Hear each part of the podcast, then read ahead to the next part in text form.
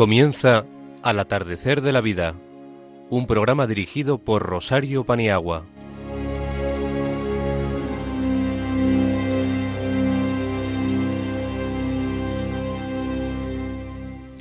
Buenas tardes, queridos amigos. Muchas gracias por escuchar lo que con tanto cariño hemos preparado para vosotros este mes. Iniciamos el programa con la ilusión de siempre, es decir, con mucha ilusión. Va por todos vosotros.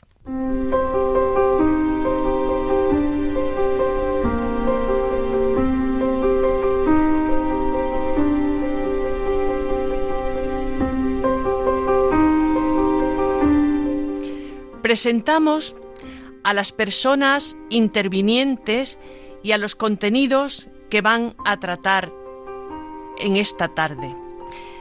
El padre Francisco Javier Caballero nos hablará sobre el perdón. Ágata Fernández sobre la bondad. Quien nos habla hará unas reflexiones sobre las relaciones intergeneracionales. Gloria Merino nos deleita con unas eh, explicaciones sobre San José.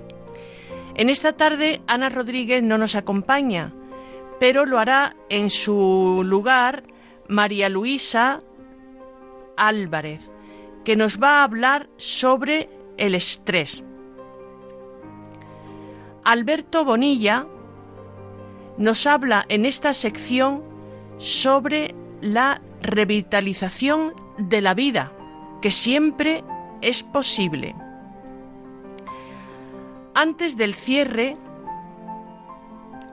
tanto María Luisa Álvarez, Ágata Rodríguez y quien nos habla darán noticias, consejos y curiosidades que le vendrán bien a las personas mayores.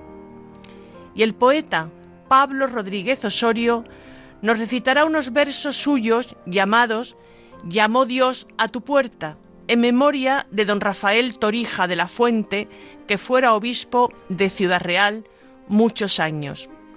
La primavera de Vivaldi, ya estamos en la primavera, elegida con mucho acierto, mucho acierto por Araceli Paniagua, nos acompañará esta tarde. Contamos en control con la inestimable ayuda de Yolanda Gómez y con el deseo de pasar una hora juntos y pasarlo bien, comenzamos.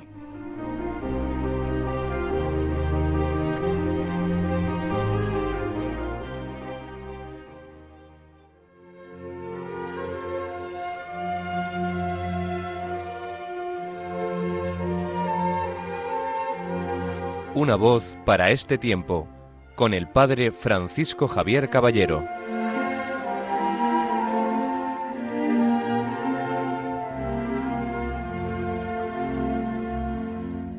Bienvenido, padre, cuando quiera, adelante.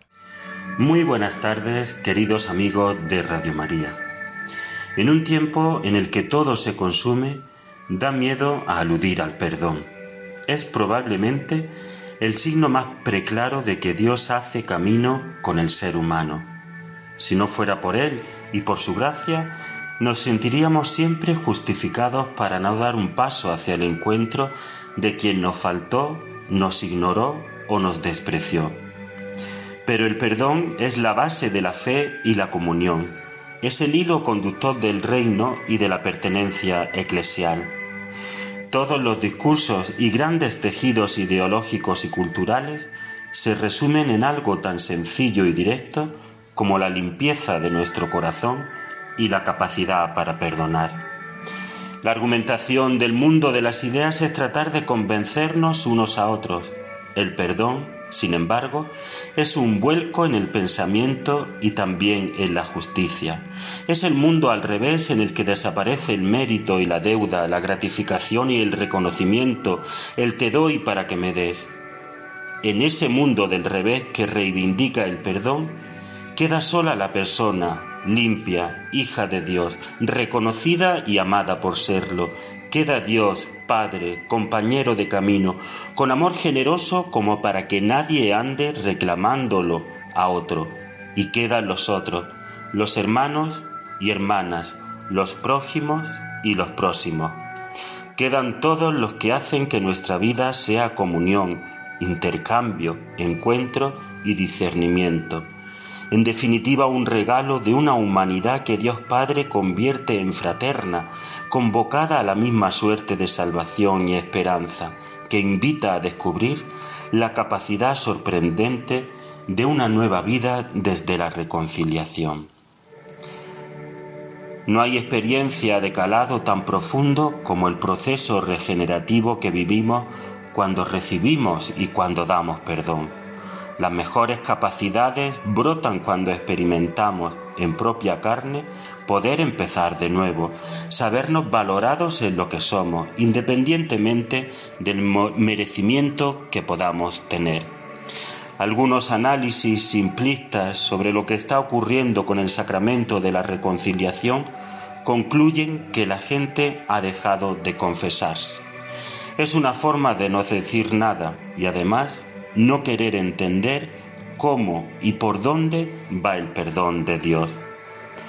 Lo preocupante es que nuestra sociedad ha dejado de necesitarse, de vivir en comunión las rupturas forman parte del guion de una suerte de supervivencia en el cual lo importante es triunfar. De ahí es fácil deducir que haya caído la búsqueda sacramental del perdón.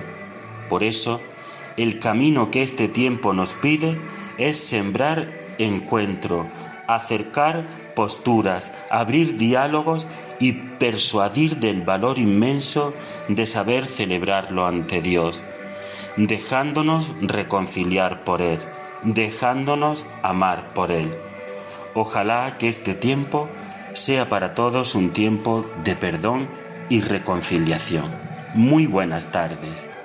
Muchas gracias por lo que ha dicho y por poder contar con su contribución que sabemos que está muy ocupado.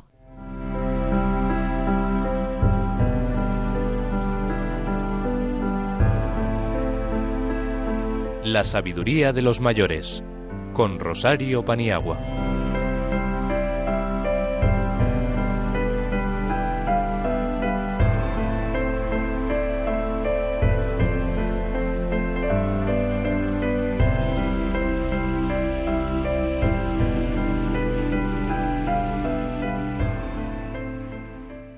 Ágata, es tu momento. Adelante. Hoy os voy a hablar sobre la bondad. Debemos ser bondadosos con los demás, hasta el punto de dar lo mejor de nosotros mismos. Los otros lo esperan de muchas maneras y estamos llamados a ello por el amor. A veces se trata de una sonrisa, una mirada, mostrar afecto, un abrazo, pues el lenguaje no verbal es muy expresivo y alegra al que recibe un gesto grato y también al que lo da. Jesucristo es nuestro modelo, repartió bondad a su paso y con las personas que lo seguían había en el cruce de miradas que lo decía todo. Fue repartiendo lo mejor de su corazón y sin descanso esa es la lección para seguir. La bondad de María, que aceptó la voluntad de Dios siempre, en silencio, con una humildad digna de alguien llena de Dios y desapareciendo. Tenemos mucho que mirar este modelo para ir aprendiendo el estilo de Dios. La bondad de las mujeres de la vida pública, siempre en seguimiento de Jesucristo hasta el final. La samaritana, que al encuentro con Jesús cambió su vida. Hubo un antes y un después la Magdalena, etc. Tenemos pues el camino trazado si queremos seguir las huellas de Jesús, de María, de sus amigos fuertes. Se trata de dar sin esperar nada a cambio, generosamente, como lo hicieron nuestros modelos en la fe. Agata, pues muchas gracias. ¿Qué quieres que te diga? De nada. Estas reflexiones que hoy compartimos vienen del programa anterior, cuando aludíamos a Cicerón en el Tratado de la Amistad. Él ponía también el acento en las relaciones entre jóvenes y mayores. Repito algo que tomé de su filosofía. Hacer el bien al amigo para hacerlo más amigo y hacer el bien al enemigo para hacerlo amigo. No está nada mal. Pero en esto no hay edad. De hecho, el diálogo sobre la amistad de este filósofo lo pone en boca de dos personas de su familia, jóvenes, eran sus yernos. El mismo autor, al escribir el tratado sobre la vejez, pone a hablar a personas mayores y se, se dirige a mayores, pero no así en el tratado de la amistad, porque según Cicerón, nada tiene que ver la edad. Ahí es el secreto de las relaciones entre personas de grupos etarios diferentes y siempre supone un beneficio mutuo. Decía el filósofo que la amistad sólo se da entre gente que tenga nobleza de espíritu, y para eso no hay edad. Nobleza de espíritu sí, porque la amistad requiere olvido de uno mismo, aceptar al otro, aceptar la vida que traiga al otro, cuidados mutuos, y el bueno es el sabio, porque vive la sabiduría de la vida. No habla aquí el filósofo de cultura, que se denomina instrucción, sino de haber entrado en el meollo de la existencia, el sabor de lo verdadero. El mayor puede ser un libro abierto para el joven. Las personas hemos de vivir en sociedad, no en ámbitos cerrados, y en esa plaza pública se encuentra el pueblo, se encuentran las edades. La amistad, a veces, es más duradera que el parentesco, porque se crean unos lazos muy fuertes, construidos desde el respeto, desde compartir la vida en sus claroscuros, ser compañeros de caminos. En suma, un beneficio casi de lo alto. Amigos profundos hay muy pocos, tiene que haber pocos, pues la incondicionalidad y la confidencialidad no puede ser moneda abundante. En la amistad hay grados, en ella hay personas que no han conocido, hay personas, perdón, que no han conocido el don de la amistad y lo viven como una pérdida. Porque el que tiene un amigo tiene un tesoro, y a más unión honda, más tesoro, pues se comparte lo importante. A decir del maestro griego, también alude a compartir las cosas divinas, y eso le otorga un plus a la relación de amistad que la hace aún más sólida. Se atreve, se atreve a afirmar que si no hay virtud, no hay amistad, pues en la amistad está presente la búsqueda del bien del otro antes que el bien de uno mismo, la generosidad sin buscar premios. Decía Miguel Hernández, ante la muerte de su amigo Ramón Sigé, en su hermosa elegía, en la dedicatoria dice, a Ramón Sigé con quien tanto quería, no a quien tanto quería. Esto supone querer las mismas cosas, luchar por los mismos valores. Y termina exclamando Hernández, que tenemos que hablar de muchas cosas, compañero del alma, compañero. Hay ejemplos preciosos de estas relaciones con asimetría de edad, pero simetría de búsquedas y de intereses y de horizontes y de comunión. Muy sugerente al respecto la obra Martes con mi viejo profesor, en donde un alumno acude semanalmente al encuentro de su maestro que está gravemente enfermo y van desgranando juntos las mejores clases, porque van, en definitiva, ahondando sobre la vida y sus registros varios. Si Dios quiere, comentaremos estos diálogos en otro programa. Por todo lo que dices, desde los tiempos se ha apostado por las relaciones intergeneracionales, ¿no es así? Sí, María Luisa, es así. Hay un aforismo de la antigüedad clásica que dice, los jóvenes han de acercarse a los abuelos para entender la historia pasada y agradecérsela. Hoy día, conocemos, hay muchísimos proyectos sociales encaminados a lograr esto, viviendas compartidas, joven tutor del mayor, universitarios voluntarios, trueques de saberes y un sinfín de iniciativas que merecen la pena aprovechar y conocer. En el año 2000 hicimos un estudio eh, sobre el voluntariado de, de jóvenes con mayores y mayores con jóvenes. Y nos sorprendió muchísimo proyectos como voluntariado de la desde la experiencia, en línea, y esto fue objeto de una publicación de la Comunidad de Madrid que está hoy en la calle. Con todo ello, se trata de fomentar el aprecio mutuo y la colaboración.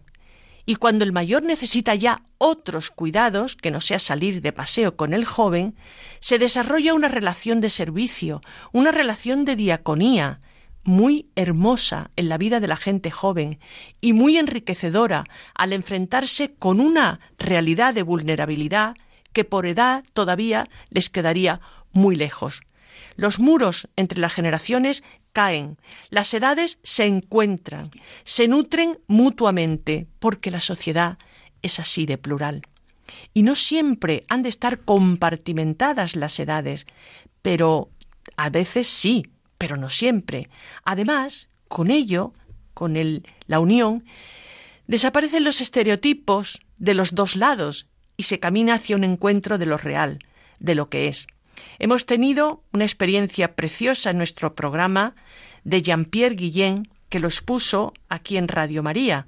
Hizo un trabajo fin de máster sobre la importancia de los mayores y los jóvenes y nos dijo aquí en antena hace unos meses, para mí el mejor el aprendizaje que he tenido en el máster ha sido la sabiduría que me han dado los mayores. Lo importante de todo esto es el acercamiento a los de los jóvenes y los mayores, a veces sin palabras, pero que con su conducta les están diciendo tú eres importante, tú eres relevante para mí, y yo te acompaño como lo más grande que puedo hacer por ti. Para terminar, aludir al precioso libro del Papa sobre la sabiduría de los mayores y la cantidad de ejemplos reveladores de encuentros intergeneracionales, en donde se hace vida la sociedad de la integración y se huye del temido descarte que tanto preocupa al Papa Francisco. Tenemos que ser unos para otros buena noticia de amor y de esperanza. Y una cosa, y, finalizo, hay que educar en estos valores en el reconocimiento a los mayores y el respeto desde edades muy tempranas, porque si no, es posible que no salga bien. Muchas gracias.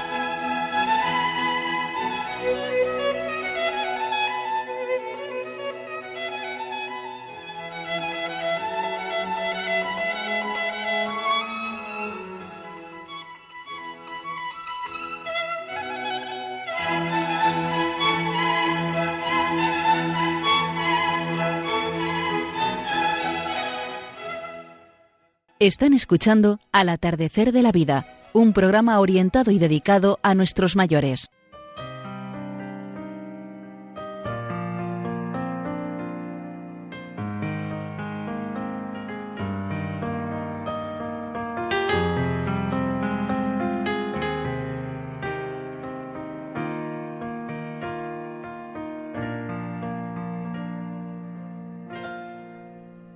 El pensamiento de los mayores con Gloria Merino.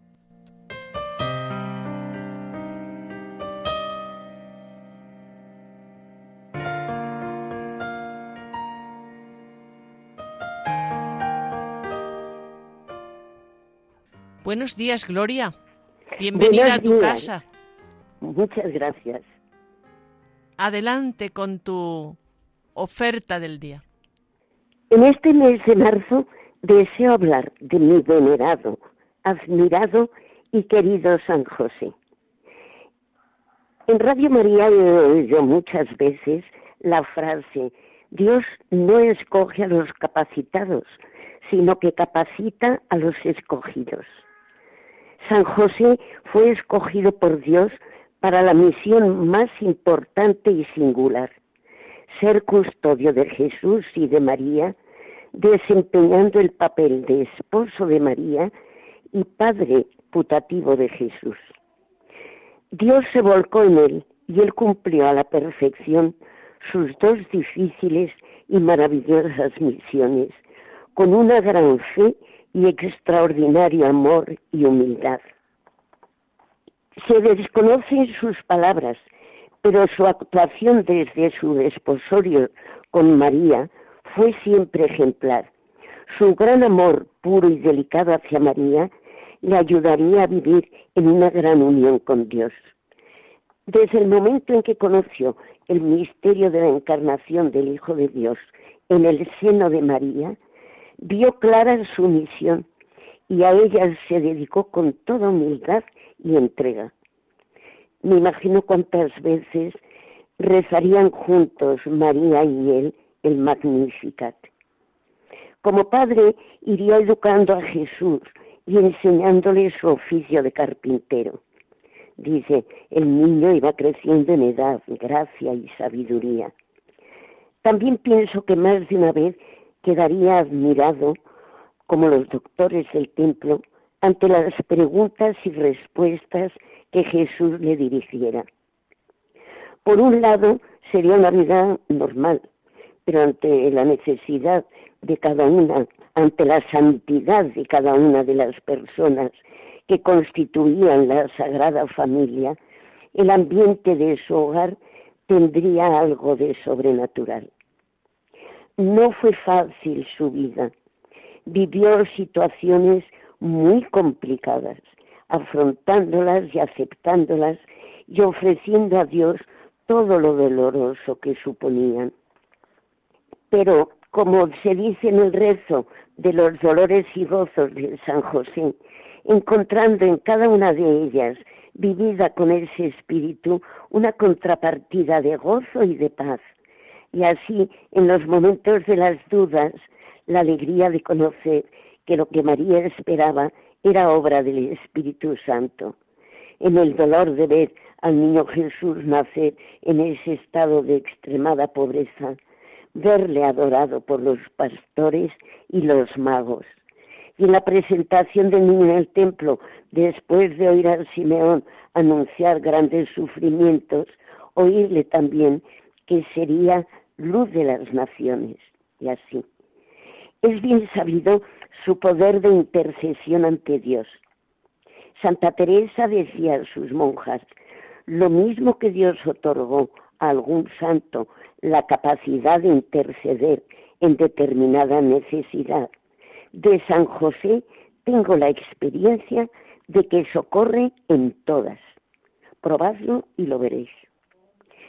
Roguemos por la Iglesia, la familia, de las cuales fue nombrado patrono, y nosotros pongámonos bajo su protección, rezando la oración que todas las mañanas se reza en Radio María. Oh José, custodio amante de Jesús y de María. Enséñame a vivir siempre en tan dulce compañía. Sé mi maestro y mi guía en la vida de oración. Dame paciencia, alegría y humildad de corazón. No me falte en este día tu amorosa protección y en mi última agonía tu piadosa intercesión. Amén. Gloria, muchísimas gracias, ¿eh? Cada día te superas. Muchas gracias. Es él, es él. Claro.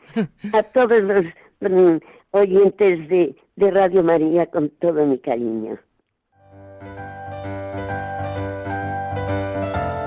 Mayores y familia, con Ana Rodríguez.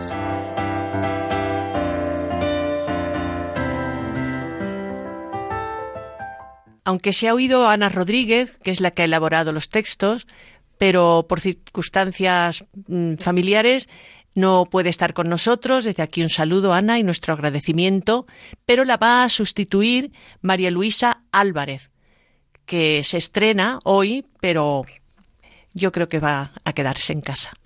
María Luisa, adelante. Buenas tardes.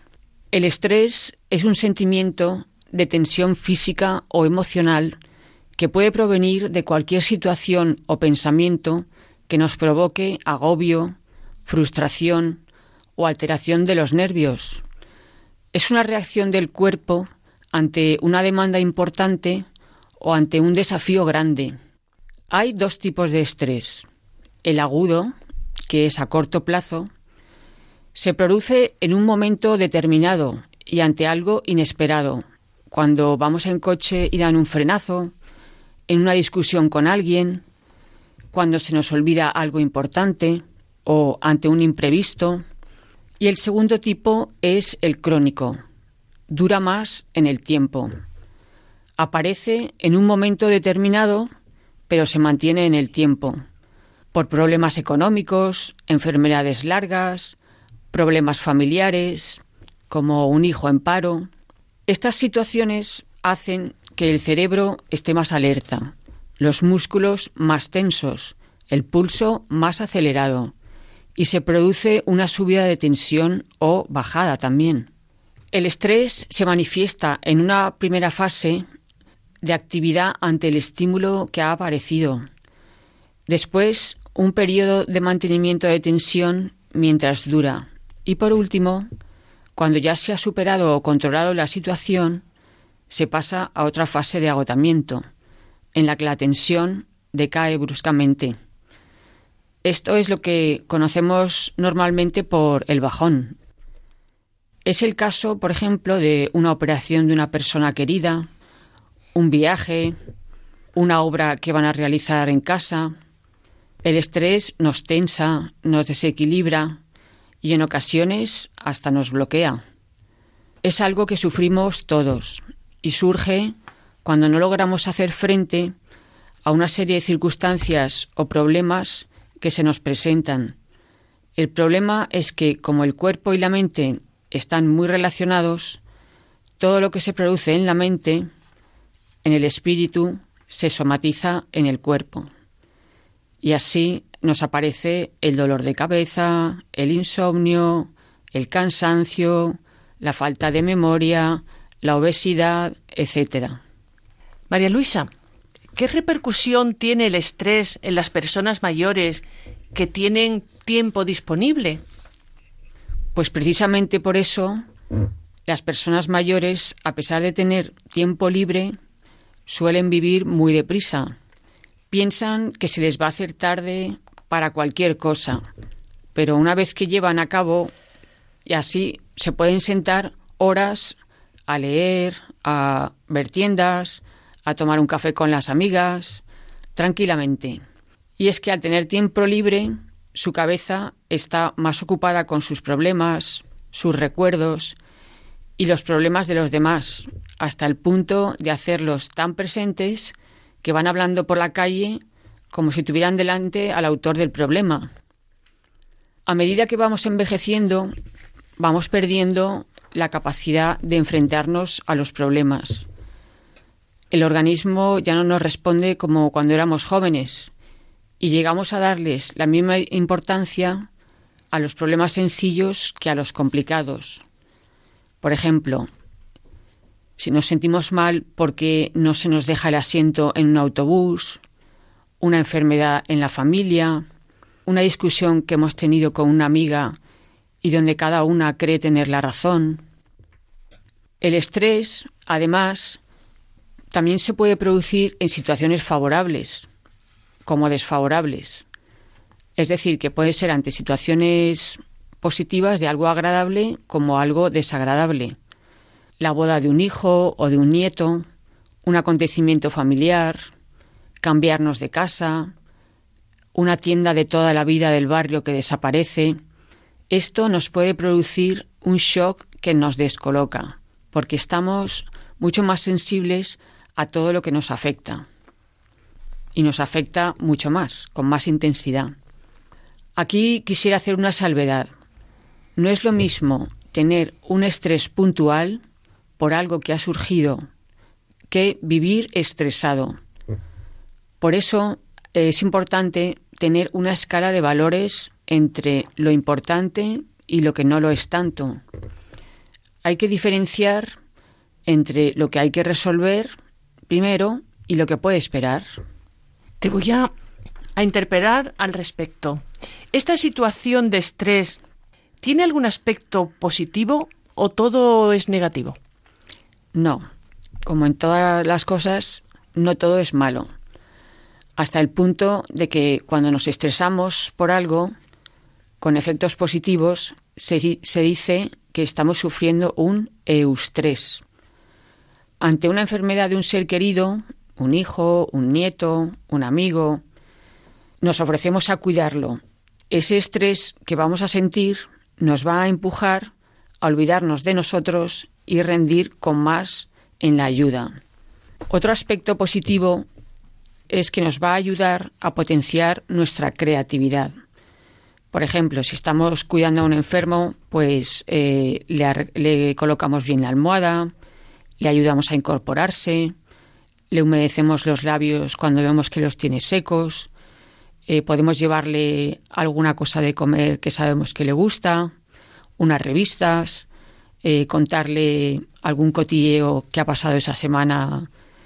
Y eso, con eso sabemos que le estamos animando y distrayendo de sus dolores o pensamientos. Otro aspecto es que el eustrés estimula el sistema inmunitario, porque nuestro cerebro va a fabricar una serie de hormonas para combatir gérmenes, proporcionando más energía, como es el caso de la oxitocina, que es una hormona que está muy relacionada con el amor, con los abrazos. Otra hormona, la dopamina, que es la que proporciona placer en las relaciones con las demás personas. Otro aspecto positivo es que fortalece el carácter y hace que crezcamos porque nuestra fuerza mental se va a desarrollar proponiéndonos ideas que aunque nos cueste llevarlas a cabo, las vamos a realizar. Por ejemplo, salir a andar después de una operación, proponernos adelgazar y llevarlo a cabo, dejar de fumar. Otro aspecto que podemos destacar es que nos hace más valientes a la hora de tomar decisiones, o de enfrentarnos a algo. Por ejemplo, pedir información a un médico, preguntar en una conferencia venciendo la timidez, etc. María Luisa, muy interesante. Te damos las gracias. El tiempo da lo que da. Las gracias a Ana, las gracias a ti. Y hemos aprendido mucho. Muchas gracias. Gracias a vosotros.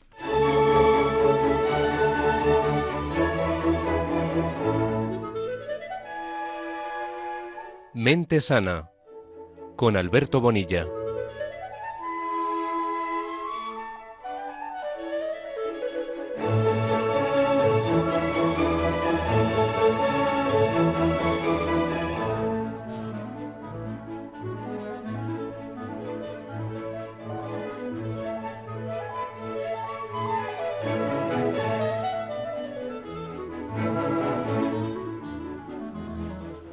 Bueno, Alberto, bienvenido un mes más. Te escuchamos. Muy buenas tardes a todos los radioyentes, un día más desde aquí y mm, en esta ocasión quisiera hablar sobre revitalizar nuestra vida. En plena cuaresma que estamos, acercándonos vertiginosamente a la Semana Santa, momento culmen para nosotros los cristianos, momento de cambio, momento de, conversión. Y para ahí hay gente para la que estos días supone simplemente unos unos días de vacaciones. Para los chavales es lo que marca el cambio al segundo trimestre, pero para nosotros los cristianos es en el fondo un momento de reflexión e, e interiorización. Eh, es un punto de inflexión entre, entre dos etapas. Es un momento para revisar nuestras vidas y tomar decisiones. No solo vamos a darle un cambio, no solo busquemos ese cambio de vida, ese momento de reflexión y tomar propósitos nuevos en, eh, simplemente en Año Nuevo, sino vamos a determinar otros momentos que también son perfectamente válidos, porque al final tan solo lo que necesitamos es un momento en el que haya una ruptura con nuestra rutina, como puede ser la Semana Santa, para reconsiderar nuestra vida y no tan solo actuar por inercia de nuestro día a día. Eh, para todo esto, al final una buena técnica puede ser dedicarse 15 minutos, dedicar en general 15 eh, minutos a la misma hora todos los días. Y ese es el momento para cada uno, un momento para, para revisar qué es lo que nos ha pasado en nuestra vida, cuáles son en nuestro día, quería decir, cuáles son nuestros objetivos, cuáles son nuestras tareas, nuestros asuntos pendientes. Y en base a eso, pues tomar pequeñas determinaciones para el día siguiente. Es una muy buena táctica el poder mm, terminar con una pregunta. ¿Voy a ser capaz de, hacer esto o mm, realmente me gustaría conseguir aquello? dicen que si realmente da un poco de, miedo es que es un objetivo correcto. Para ello, pues al final mm, lo que hay que acabar es con una interpelación, se podría decir. Interpelarse a uno mismo a, realizar una, acción. Y sé, sé de buena tinta que, que mirarse con ojos críticos eh, frente al espejo y ser crítico, precisamente valga la redundancia, con uno mismo no, no estaría fácil. Primero porque no estamos acostumbrados y segundo porque siempre somos un poco bondadosos con nosotros. Pero es un ejercicio realmente necesario para poder seguir creciendo y mejorar, madurar, en definitiva. Para ello mm, os quisiera proponer unas, una, una serie de preguntas que podrían ayudar en, en, esta, en esta labor. Entre ellas, pues podría decir que cómo te sientes con la vida que llevas ahora mismo. ¿Te sientes bien? ¿Te sientes mal? ¿Cómo te lleva, cómo te sientes con la vida que llevas? Segunda, ¿qué está bien y qué tienes que mejorar? En todas en todas las personas, en todos los contextos, siempre hay cosas que están bien, aunque no queramos verlas en determinados momentos, y hay cosas que tenemos que mejorar en ocasiones, de hecho, incluso nos lo dice la gente que nos acompaña en nuestro día a día y ni siquiera nosotros prestamos atención. Pero estar están ahí. Las cosas que están bien y las cosas que tenemos que mejorar. Tercero, si yo me veo a mí mismo dentro de tres años, con la vida que ahora mismo tengo, ¿cómo me sentiría? Si realmente estás contento o contenta con la vida que llevas, pues en tres años estaría perfecto. Si no, haciendo este ejercicio de cómo me vería yo dentro de tres años, eh, bueno, en tres años cómo me vería a mí yo actual siguiendo haciendo lo mismo, pues eh, siempre habrá algo que, cambiar, os, lo, os lo adelanto desde ya. Nuestra cuarta pregunta podría ser que cuáles son los miedos que, que tenemos y que nos impiden poder hacer, poder avanzar. Siempre hay algo que, que eso, que precisamente nos da, nos da miedo cambiar por el miedo a lo desconocido. virgencita que me quede como estoy, que dicen. No es del todo correcto. Siempre hay algo que, que podemos mejorar y precisamente de, de la inseguridad es de donde podemos sacar realmente frutos productivos, de ese arriesgarse en nuestra, en nuestra vida y poder sacar algo mucho mejor. Quinta y última pregunta. ¿Qué no me está sirviendo en mi vida? A todos hay cosas que nos sobran, obligaciones que nos hemos impuesto. Un poco en base a esto venía una de las homilías del Papa de esta cuaresma, pero eh, en todos nosotros tenemos lastres que nos impiden avanzar hacia adelante y que nos quedamos eh, nos quedamos constreñidos en el, en el presente al final. El presente siempre sigue, el futuro siempre viene, entonces nos quedaremos atrás si no superamos esos miedos. Que un placer y nos veremos en el próximo programa. Muchas gracias. Muchas gracias, Alberto. Te despedimos por hoy, ¿eh? pero solo por hoy. Tú vuelves.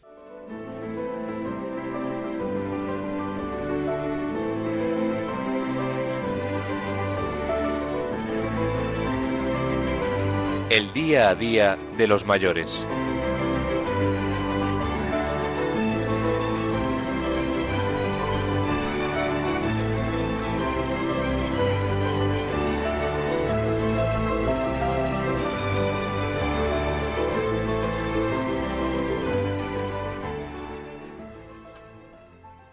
¿Sabes cuántas cosas puedes aprender de los mayores?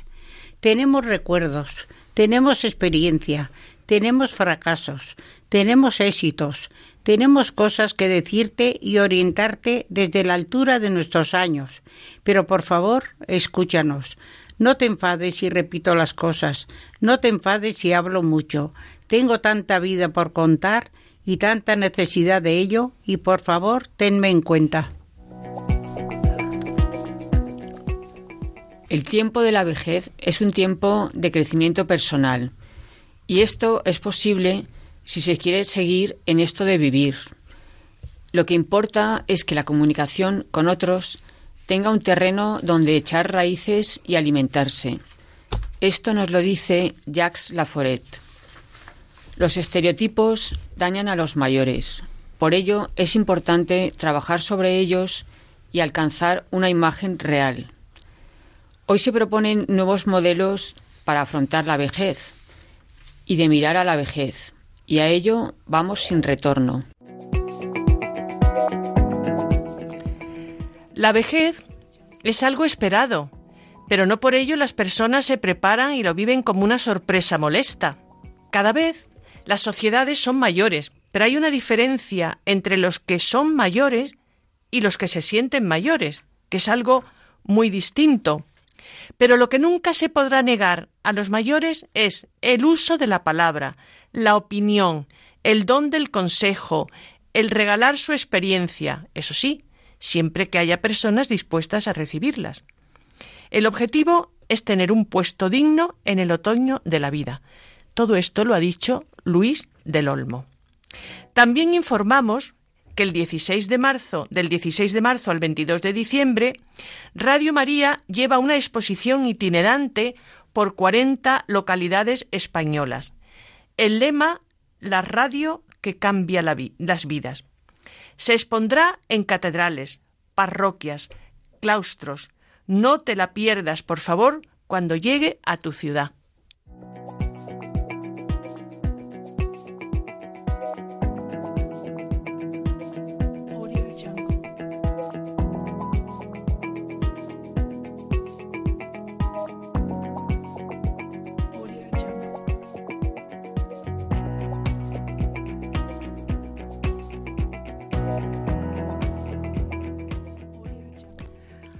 Ahora vamos a escuchar a Pablo que nos va a deleitar. Pablo, estás en tu casa.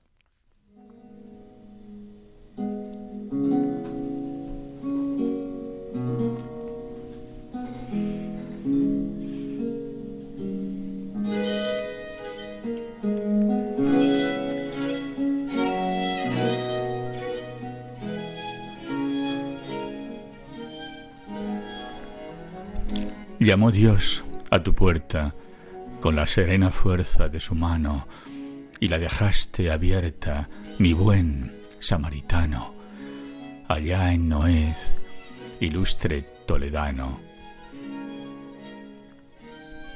Le dijiste que entrara, pero tú entraste en él con gran sigilo, para que te enredara con su divino hilo y te diera amoroso hogar y asilo. De sus dulces rebaños quisiste ser pastor, y tu callado cuarenta y cinco años llevaste confiado del Señor y del hombre enamorado. No hay nada más hermoso que seguir a Jesús en su camino, a veces doloroso, sabiendo que el destino es el gozo que aguarda al peregrino. Que Dios, que nos procura las rosas de su amor constantemente, las ponga con dulzura sobre tu noble frente. Don Rafael Torija de la Fuente.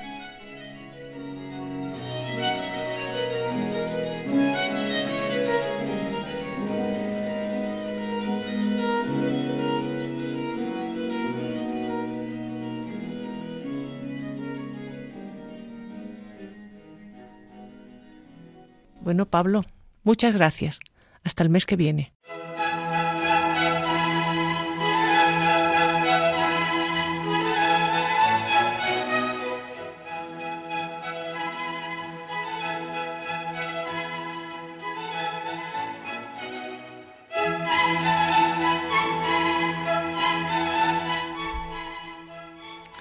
Gracias a todos. Al padre Caballero, a Ágata Fernández, a Gloria Merino, a Ana Rodríguez y a María Luisa Álvarez, a Alberto Bonilla y a Pablo Rodríguez Osorio, y, como no, a Yolanda Gómez, nuestra maestra, a Vivaldi, con su primavera elegida por Araceli Paniagua. Gracias a todos los que nos escucháis y difundís nuestro programa y difundís la emisora. Seguimos juntos para conectar por correo postal Radio María, al atardecer de la vida, Paseo de Lanceros 2, primera planta, 28024, Madrid. O en el teléfono 91 153 8570, diciendo de dónde llamáis y a qué programas queréis formular la pregunta. Pero tenemos podcast. Para oírlo en diferido, basta con entrar en la web www.radiomaria.es y pinchar el atardecer de la vida y seleccionar el día del programa que deseáis escuchar. El próximo mes no habrá programa, pues coincide con el sábado santo y Radio María emite la vigilia pascual del Papa. Pero volvemos en mayo, volvemos el día 18. ¿Qué día hemos dicho? El 18 a continuación, por favor, no quitéis la radio, que tenéis la liturgia de la semana. Podéis escuchar la programación de todo el día, porque merece muy, mucho la pena. Hasta muy pronto, amigos, el día 18 de mayo. Y, adelantándonos un poco, feliz Pascua.